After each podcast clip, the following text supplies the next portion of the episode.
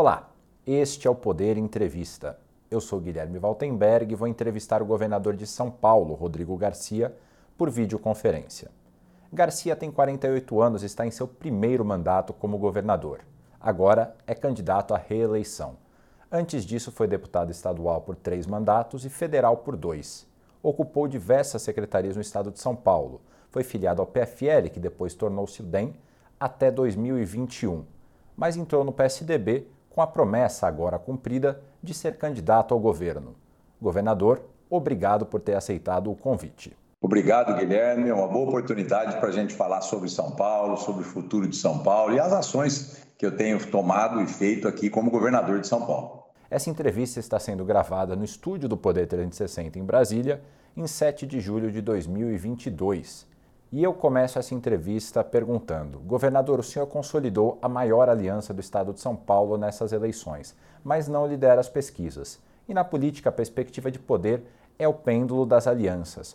Qual é a perspectiva de poder que o senhor oferece para esses partidos que estão do seu lado? Guilherme, viram uma história de vida que foi construída e dedicada ao Estado de São Paulo, viram a forma como, ao longo dessa vida pública de 24 anos de mandato que eu tenho, eu lido com a questão política, com a questão administrativa e principalmente viram que o futuro de São Paulo está muito mais próximo de alguém mais moderado, de alguém que conhece a realidade do Estado, de alguém que já se dedica a São Paulo como eu nos últimos 24 anos, do que a um projeto político de um candidato a presidente da República ou de outro. É, os meus aliados, e são dez partidos que já declararam apoio à minha candidatura, enxergam que São Paulo vai ficar longe dessa polarização. São Paulo vai discutir os seus problemas, que vai discutir é, a sua realidade e não vai se submeter a nenhuma candidatura presidencial. Portanto, eles enxergam na minha candidatura uma candidatura autônoma, independente, que vai representar os valores e os princípios que norteiam o nosso Estado nos últimos anos e que vai, naturalmente, dialogar com quem quer que seja o escolhido como candidato a presidente da República. Você sabe, Guilherme, que ainda nós estamos longe até do início do processo eleitoral. Eu falo sempre que um mês, 40 dias numa política é uma eternidade. Então, nós ainda temos todo o processo de convenção nesse mês de julho. A partir do mês de agosto, a partir do dia 15 de agosto, se começa o processo eleitoral, mais para o final de agosto começa a questão da televisão, e aí, naturalmente, as pessoas vão se ligar ao processo eleitoral. Então, temos um longo caminho pela frente, mas esse arco de alianças foi é, construído justamente por partidos que creem naquilo que eu represento para São Paulo. A moderação, o equilíbrio e o conhecimento dos problemas reais do Estado e também a busca das soluções desses problemas. Então, na sua avaliação, a terceira via deu certo, só que em São Paulo, não no país, por enquanto. Eu nunca gosto dessa expressão de terceira via, Guilherme, porque já é a terceira, não é nem o primeiro nem o segundo colocado. Eu diria que é, as eleições presidenciais, elas são as eleições mais importantes e é natural que é, elas se sobrepõem à discussão da eleição dos governadores, dos senadores, dos deputados. Mas no momento certo, lá no mês de setembro, a população identifica a importância de escolher um candidato a governador, de escolher o seu senador, os seus deputados, e a partir daí ela começa a fazer uma avaliação mais detalhada de quem ela quer para governar o destino do seu estado. Se a gente olhar hoje as pesquisas, você vai observar que a pesquisa nacional de hoje ela tem uma intenção de voto espontânea que chega perto dos 80%. Portanto, uma eleição muito conhecida das pessoas, aonde as pessoas já têm a sua opinião. Quando você vai para a eleição de governadores, e aqui no caso governador de São Paulo, essa pesquisa espontânea não chega a 15, 16% de intenção de voto. Então, portanto, uma eleição que está longe ainda do imaginário da população e muito mais longe ainda de uma decisão. Portanto, é, eu acredito que a eleição de governador ela só fica é, sendo debatida, discutida pela sociedade a partir do início do processo eleitoral, quando as pessoas vão se dar conta de que tem a eleição de governador e a partir daí fazer a sua escolha. Apesar das pessoas não estarem tão focadas ainda nas eleições para o governo, seus aliados comemoraram bastante as últimas pesquisas, que mostraram um, um, um desempenho bem melhor do senhor do que nas rodadas anteriores. O seu foco inicial foram nas entregas, sobretudo no interior de São Paulo. Mas agora, pelo calendário eleitoral, a partir de 1 de julho, o senhor já não pode mais fazer entregas. Quais são os próximos passos da sua pré-campanha?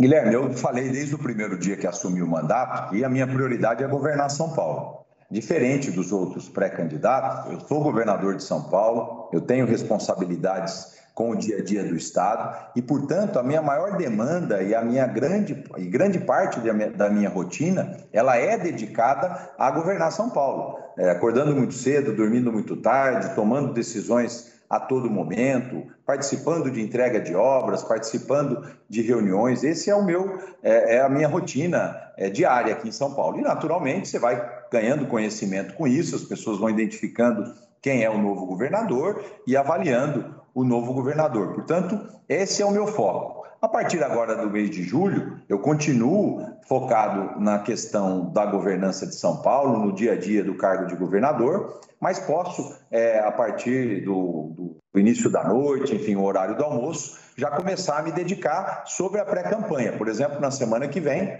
nós realizaremos um primeiro grande encontro para o lançamento das bases do meu programa de governo, que está sendo coordenada pela economista Zeina Latifi. A Zeina, portanto, reuniu é, nesses últimos dias várias ideias e sugestões, tem sentado com a minha equipe de trabalho e na quarta-feira que vem nós lançaremos as bases do nosso programa de governo. Então, essa é uma atividade já mais voltada para a questão eleitoral. Eu tenho sido bastante convidado e nós vamos ter um grande evento agora é, é, no, nas, no, próximo dia, no próximo sábado, dia 9 de julho, para participar de eventos partidários. Eu estarei visitando um grande evento que o União Brasil realiza aqui em São Paulo. Ao lado disso, pela manhã, um grande evento do Partido Podemos. Ou seja, agora, nessa pré-campanha, antes da convenção, a agenda também ela é ocupada por essas atividades mais políticas que visam preparar o processo eleitoral. Isso é importante para a democracia, isso é importante para a candidatura e eu começo também a me dedicar a isso sem me esquecer de que o foco principal é o cargo de governador, é a responsabilidade que eu tenho de administrar esse Estado-nação. Uma das críticas que os seus adversários têm feito, sobretudo nos bastidores, é que o senhor teria tomado medidas que eles consideram eleitoreiras é, no cargo de governador. Eles citam, por exemplo, congelar as tarifas do metrô, congelar as tarifas dos pedágios. O senhor avalia que essas medidas têm um impacto eleitoral positivo para o senhor ou foi por alguma outra razão que o senhor tomou essas decisões? Guilherme, depois da pandemia, é natural que o mundo é, passa por um processo ainda de encontro com as bases econômicas, de retomada econômica. A desorganização das cadeias produtivas no mundo fez com que a inflação voltasse em vários países e, portanto, existe um momento de grande apreensão com o futuro da economia do mundo inteiro. E aqui no Brasil não é diferente. Nós estamos vivendo uma inflação que há décadas a gente não vivia, uma perda de poder de compra brutal do assalariado brasileiro e, portanto, um crescimento de custo de vida. Hoje, a maior parte das famílias não tem dinheiro para chegar até o final do mês, portanto, a vida não está fácil para ninguém. E todo o esforço que o governo puder fazer para apoiar a diminuição desse custo de vida ou evitar que esse custo de vida aumente, ele deve ser feito. E foi isso que norteou as decisões aqui do governo de São Paulo, quando não aumentou a tarifa do metrô, a tarifa das balsas nas travessias litorâneas, quando também reduziu o ICMS da gasolina através de uma lei federal, que pode ser contestada e está sendo contestada por vários estados, mas São Paulo optou por aplicar essa redução do ICMS da gasolina, do gás de cozinha e também a decisão em relação aos pedágios. Todas essas decisões elas vão ao encontro do que a sociedade hoje espera, que é, é, que o governo apoie nessa retomada econômica sem um aumento do seu custo de vida. Agora é importante destacar, Guilherme, que todo esse caminho, é, ou melhor, as decisões que o governo de São Paulo tomou, ele, ela, ele tomou com base é, nos contratos, nas regras fiscais, tem um desequilíbrio das contas públicas. Nós temos dialogado em relação, por exemplo, à questão da, da, da, redução do ICMS da gasolina com a área de fazenda. Qualquer necessidade de ampliar os recursos que vão ser perdidos em relação à arrecadação, nós temos o superávit primário do ano passado, nós vamos usá-lo, portanto, esse ano para cobrir essa perda de arrecadação. Em relação à questão dos pedágios, o governo de São Paulo também vai usar dinheiro do orçamento, respeitando os contratos não rasgando e nem quebrando os contratos com as concessionárias, ou seja, o caminho que o governo de São Paulo encontrou para diminuir o custo de vida da população é um caminho com responsabilidade fiscal, respeitando os contratos e respeitando essa base fiscal que São Paulo sempre teve como premissa para entregar política pública para a nossa população. Falando sobre essa questão fiscal, a, a, ao estipular o teto de 18% para o ICMS em combustíveis e outras áreas, o governo federal e o Congresso acabaram por impactar o orçamento, sobretudo a entrada de receitas de diversos estados. Provavelmente outras áreas vão ter que ter aumentos no, nos impostos. O senhor já está pensando em que áreas podem ser impactadas por um eventual aumento de ICMS num próximo governo? Guilherme, isso vai ter que ser discutido com todo o país, inclusive com o governo federal. Eu falei esses dias numa entrevista que depois do processo eleitoral será fundamental uma repactuação é, dos governos estaduais, das prefeituras com a União. Nós temos um pacto federativo que vigora no Brasil que tem sido extremamente injusto com os estados produtores. É natural, nós estamos num país federativo, os estados mais ricos ajudam o desenvolvimento nacional, ajudam os estados mais pobres, mas muitas vezes se leva dinheiro daqui para fazer benefício fiscal em outro estado, retirando empresas que estão em São Paulo. Muitas vezes se leva dinheiro aqui de São Paulo para pagar a elite do funcionalismo público federal, rompendo a barreira do teto do funcionalismo, ou seja, dinheiro mal gasto é, do Pacto Federativo. Essa perda de receita de estados e municípios, ela vai ter que ser dialogada com o governo federal é, no período, ele... no, no período pós-eleitoral, para avaliar no ano de 2003 como será a vida útil dos estados, a vida financeira dos estados depois dessas reduções. Eu fiz uma proposta concreta quando eu estive é, no Senado Federal, que o governo federal pudesse recompensar os estados diminuindo o pagamento da dívida pública, repactuando a dívida pública dos estados. Dos 27 estados do Brasil, 22 estados têm dívida com a União. Então, se você perde a arrecadação de um lado e deixa de pagar parte da dívida pública do outro, você tem uma compensação e assim você não prejudica ações de investimento de cada estado. Portanto, nós vamos ter que falar muito sobre isso depois do período eleitoral. É, falando agora sobre política mesmo, a política eleitoral. Nessa quinta-feira, o PSD do Gilberto Kassab declarou apoio a um dos seus oponentes, o ex-ministro Tarcísio de Freitas. Essa aliança dificulta o seu caminho para a reeleição? Guilherme, é uma aliança de um extremo da política que representa aqui o candidato Tarcísio e, portanto, não vou comentar aliança de terceiros. Eu estou preocupado com o arco de alianças que eu montei, que é um arco expressivo que representa o grande número de prefeitos prefeitas e deputados aqui de São Paulo, que são aqueles agentes públicos que representam esses partidos, mesmo essas alianças sendo formadas. Eu tenho hoje a maior parte do apoio dos prefeitos, por exemplo, do Partido Liberal, do Republicanos, do próprio PSD, ou seja, são prefeitos que me apoiam e que, teoricamente, estão é, oficialmente na aliança do candidato do presidente Bolsonaro. Tenho na área lá do, da candidatura do Haddad, que é o candidato do, do, do PT aqui em São Paulo, o PV, por exemplo, com um partido onde todos os prefeitos do estado estão é, declaradamente me apoiando, assim como vários prefeitos do PSB, ou seja, a realidade aqui de São Paulo está se impondo sobre os partidos. É uma realidade onde essas autoridades enxergam na minha pré-candidatura aquilo que eles querem para o futuro de São Paulo, e eu prefiro muito mais agradecer esses apoios que eu estou recebendo do que ficar comentando aliança de adversário. Que eles possam debater o bom debate a partir do momento que se iniciar a eleição e a população, de maneira soberana, vai saber escolher no dia 2 de outubro. O senhor está negociando apoio do União Brasil, que vai lançar o candidato Luciano Bivar aí à presidência eles vão te apoiar mesmo, já está fechado esse acordo.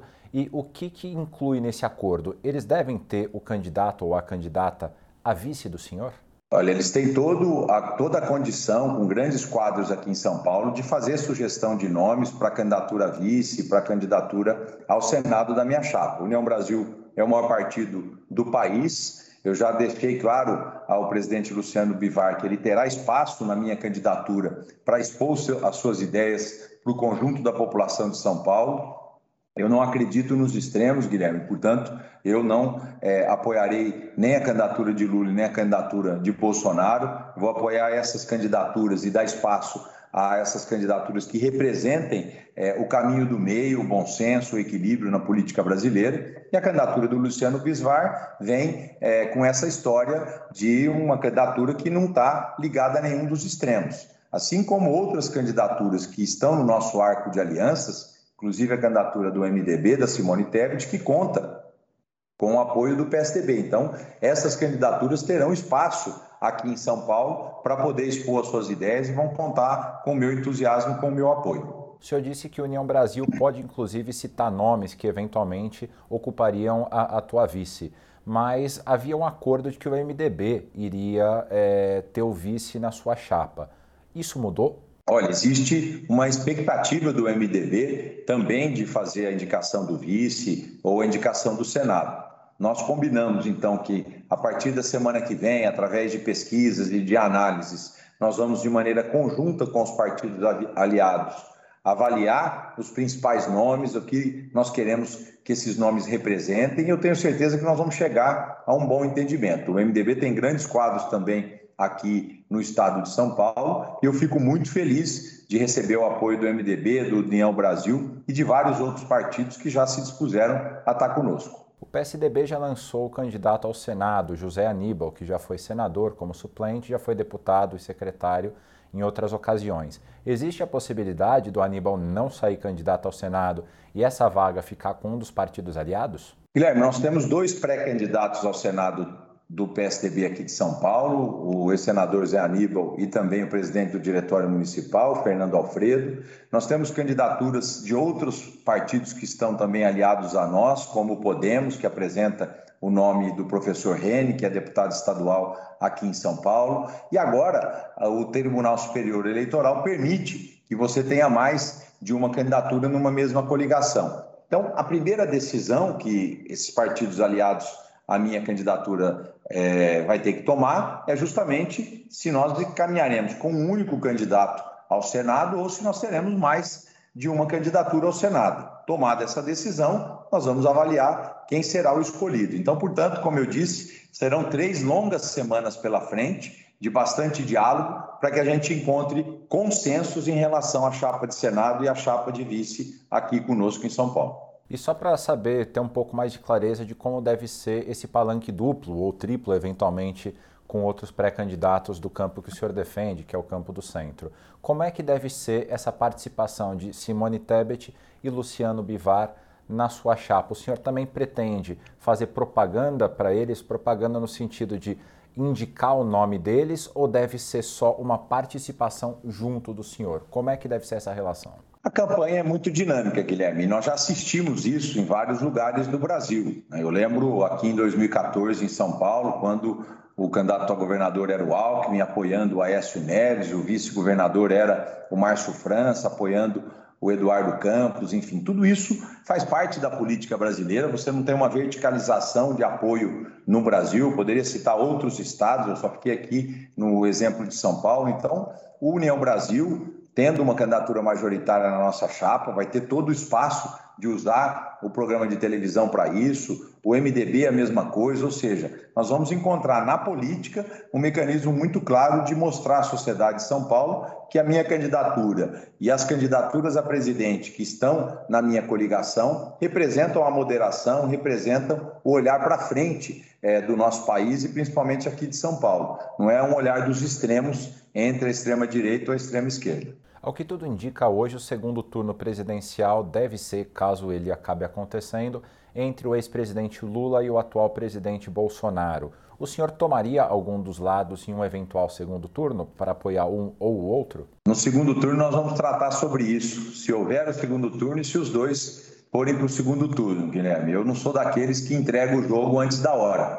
Nós vamos ter uma eleição dia 2 de outubro. Nós temos até lá muito tempo de debate, de diálogo, de amadurecimento da população em relação às candidaturas e vou trabalhar muito para poder ir para o segundo turno aqui em São Paulo e vou fazer isso a partir de 15 de agosto, quando a campanha estiver liberada. Vou dar espaço para as candidaturas denominadas da melhor via em nível nacional e depois avaliar quem vai para o segundo turno. Aquilo que for melhor para São Paulo é sempre o que eu vou defender. Eu falo que antes dos partidos estão as pessoas e ao lado das pessoas estão a sociedade, o povo que nos escolhe para representar. Então, tudo aquilo que representar algo de bom para o meu estado de São Paulo, algo que eu perceba que vai ser melhor para São Paulo, vai contar sempre com o meu apoio. É dessa forma que eu sempre fiz ao longo da minha história política, sempre defendendo os interesses de São Paulo, e é assim que eu continuo me comportando agora como governador desse estado. O PSDB teve baixas relevantes e hoje não é mais um partido grande, é um partido médio em nível nacional. O senhor avalia quem dá esperança de reconstruir o partido e qual é o papel que o senhor deseja ter nessa tarefa a partir do ano que vem, depois das eleições? O PSDB é um partido que tem muita história no Brasil. Através da presidência do Fernando Henrique Cardoso, nós aprovamos as principais medidas de reforma do Estado brasileiro, são todas da década de 90 a própria lei de responsabilidade fiscal, as quebras de monopólios nos mais variados setores econômicos que o Brasil teve, avanços enormes em relação à política monetária, a implantação do Plano Real, bases que sustentam a economia brasileira até hoje, depois de 28 anos. Agora, é natural, o PSDB é, viveu, assim como outros partidos, uma pulverização de forças políticas no Brasil. Naquela época, o Brasil tinha cinco, seis partidos fortes, hoje são 10, 12 partidos. Eu lembro até hoje, é, os grandes partidos do Congresso Nacional contavam com 110, 115 deputados federais. Hoje, o maior partido conta com 50, 55 deputados federais. Então, todos sofreram a sua barca, todos, é, de alguma maneira, tiveram uma pulverização na sua força. Mas mais do que o número de parlamentares, o que interessa são as bandeiras, aquilo que os partidos defendem. A social-democracia é algo importante para um Brasil ainda em desenvolvimento, como é o nosso caso, para um país ainda com muita desigualdade. E eu acredito sim que com a minha eleição, a eleição de outros colegas do partido, como o Eduardo Leite no Rio Grande do Sul, o Riedel no Mato Grosso do Sul, a própria candidatura é, é, é, do Pedro Cunha Lima lá na Paraíba e outros é, companheiros, a Raquel Lira em, em Pernambuco, é, passado o período eleitoral, não só os governadores, mas principalmente a bancada de Brasília terá uma tarefa importante de continuar representando as bandeiras que o PSDB sempre representou, mas buscando uma permanente capacidade de renovação de quadros e também de união com outros partidos para que a gente possa analisar os avanços do PSDB nos próximos quatro anos. Então, nesse momento é foco aqui nas eleições, para depois das eleições avaliar essa questão partidária. O senhor foi vice do João Dória, mas agora estão um pouco afastados. Qual tem sido o papel do ex-governador na sua campanha? Não existe afastamento, né? O João Dória saiu da vida pública, ele foi um bom governador, foi um bom prefeito e ele, portanto, por uma decisão pessoal, se afastou da vida pública. Então, ele terá um papel como um grande eleitor, como um grande empresário brasileiro, que está atento e se preocupa com o nosso país. E, portanto, já declarou voto na minha candidatura, eu quero agradecer e fico feliz por isso, mas nós vamos tocar aqui agora a nossa campanha com o PSDB, com os parlamentares e com os aliados que estão comprometidos com o futuro de São Paulo. Queria agora a opinião do senhor a respeito da PEC das bondades, o PEC Kamikaze, que vem sendo chamada essa PEC, que aumenta o valor do Auxílio Brasil, que o governo está para aprovar na Câmara. O que o senhor acha dessa medida em ano eleitoral? Lembrando que no Senado o único voto contrário foi do senador Tucano por São Paulo, José Serra. Eu falei isso numa pergunta anterior. Eu ficaria muito mais tranquilo se o país tivesse encontrado o caminho que São Paulo encontrou de poder diminuir o custo de vida da população e apoiar a população nesse momento de retomada econômica. Então, o apoio à população ele é importante nesse momento. Agora, como se faz esse apoio é muito importante também, porque muitas vezes se faz um apoio agora, no caso do Auxílio Brasil e de tantas outras é, apoios à sociedade, mas essa conta ficará para o futuro e ficará uma conta muito alta, gerando mais déficit público, gerando mais gastos que vão pressionar a inflação. Então, é, São Paulo encontrou um caminho diferente do governo federal, que é um caminho com responsabilidade fiscal, usando os recursos do Tesouro para poder apoiar a população nesse momento tão difícil. Governador, essa entrevista está chegando ao fim, mas dá tempo de uma última pergunta. O senhor pode adiantar para a gente quais foram os nomes que MDB e União Brasil já fizeram chegar até o senhor de possíveis vices para sua candidatura? Esses nomes virão é, a partir da semana que vem, Guilherme, mas nós já tivemos é, ao longo desses últimos três meses muita especulação na imprensa. Eu posso citar no MDB o secretário de Saúde de São Paulo, Edson Aparecido, a ex-prefeita de Tapetininga, uma cidade importante aqui do estado, a Simone Marqueto e outros quadros do MDB. Posso citar no União Brasil o ex-ministro Henrique Meirelles, o médico Cláudio Lotenberg, o ex-deputado Marcos Sintra, enfim o próprio vereador Milton Leite, tem vários nomes sendo lembrados, mas eu quero registrar aqui todos é, os partidos deixando muito à vontade a nossa candidatura para fazer uma avaliação e identificar aquele que mais agrega, que mais ajuda a gente a representar esse novo projeto para São Paulo. Um projeto que tem como objetivo principal a manutenção das grandes conquistas até hoje realizadas pelo nosso Estado,